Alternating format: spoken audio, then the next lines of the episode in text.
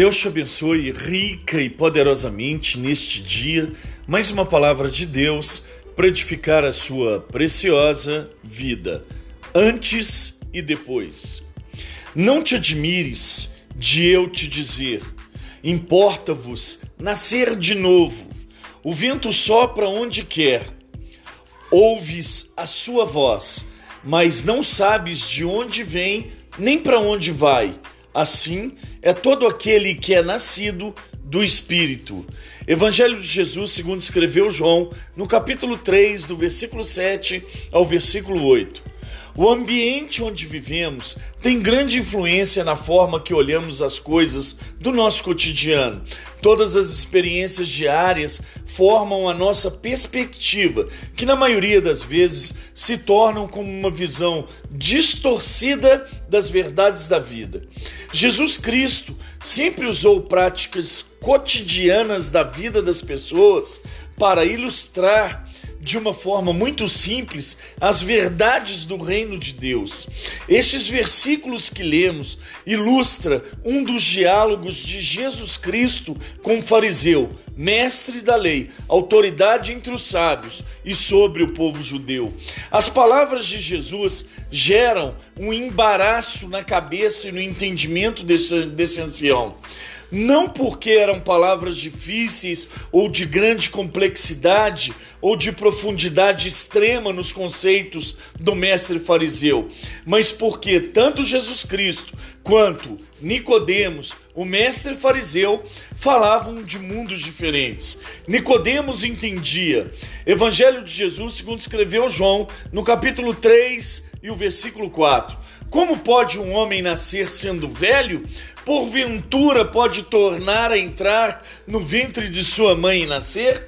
E Jesus respondia: Em verdade, em verdade, te digo que se alguém não nascer da água e do espírito, não pode entrar no reino de Deus.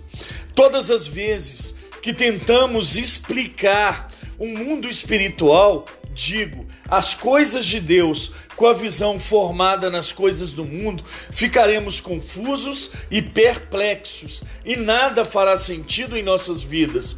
Nosso entendimento não alcança as realidades espirituais que pertencem a outra esfera. Só poderão ser compreendidas por nós pela ação do Espírito Santo de Deus que nos concede a capacidade de compreensão das verdades do reino de Deus. Estudamos, ensinamos, orientamos muitas pessoas sobre o processo de conversão, batismo e caminhada com Jesus, mas a única certeza que temos é que tudo acontece pela ação do Espírito Santo de Deus. Poderíamos citar as pessoas depressivas, com feridas profundas em sua alma, seja por abuso, circunstâncias da vida, presenciando desde criança espancamentos, agressões dentro de sua própria casa, ou por aquelas que, por uma decepção muito grande, perderam a vontade de viver, estão a ponto de suicidar. Orientamos, cuidamos, tratamos e acompanhamos, mas na verdade não podemos certificar nenhuma explicação para a transformação. A única coisa que podemos perceber nitidamente é o antes e o depois.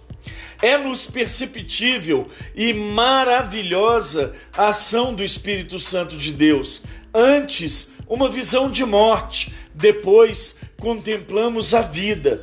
Assim como não explicamos o vento que sopra de um lado para o outro, para onde quer, e não sabemos de onde vem, é a ação do Espírito Santo. Não explicamos a que momento começou ou a que momento agiu e transformou, mas temos a nítida certeza do antes e do depois. Deus te abençoe.